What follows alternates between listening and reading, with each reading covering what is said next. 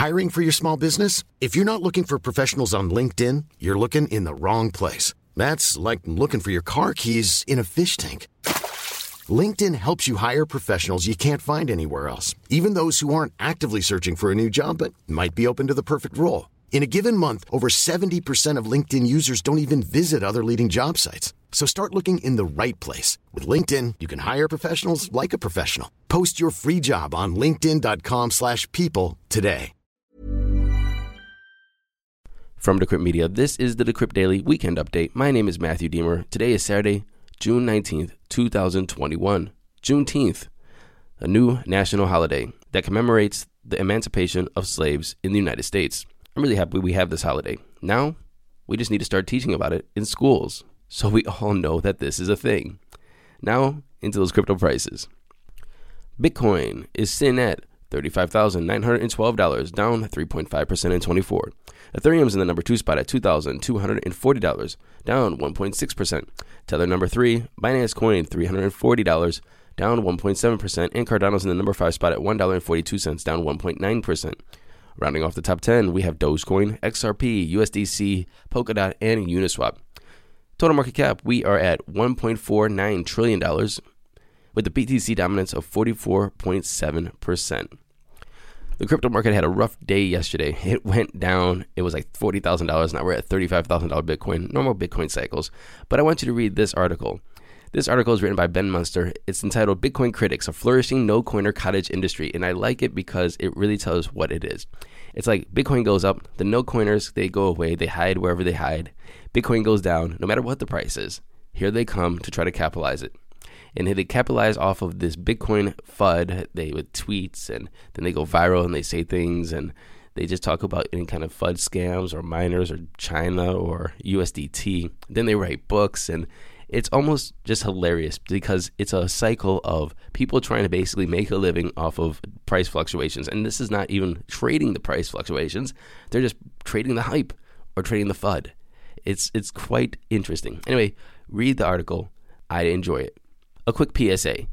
A listener has been writing me on email, and we've been going back and forth about his Ethereum or CF getting lost.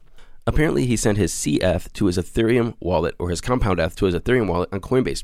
Now, I think Coinbase has CF custody, but you can't send CF to your Ethereum wallet, or else it gets kind of lost in the ether or locked there until they make that bridge or start supporting those transactions in Coinbase. So he lost, I think it was four or five Ethereum because of the, I guess the stupid nuanced or the weird kind of thing with that's happening with what wallets are supported where on what exchanges, and you know what, it's just a cluster. And his Ethereum isn't lost; it's just kind of there, hanging out on chain until Coinbase says, okay, we will allow you to access that via Coinbase. so he's kind of like in a really bad situation. And if it's 5F, you know, we're up talking $10,000. So I want everybody to really do this for me. Make sure if you're sending your cryptocurrency from one wallet to the other, that wallet supports that transaction. Because there's so many little nuances when it comes to sending cryptocurrency that you could just mess up.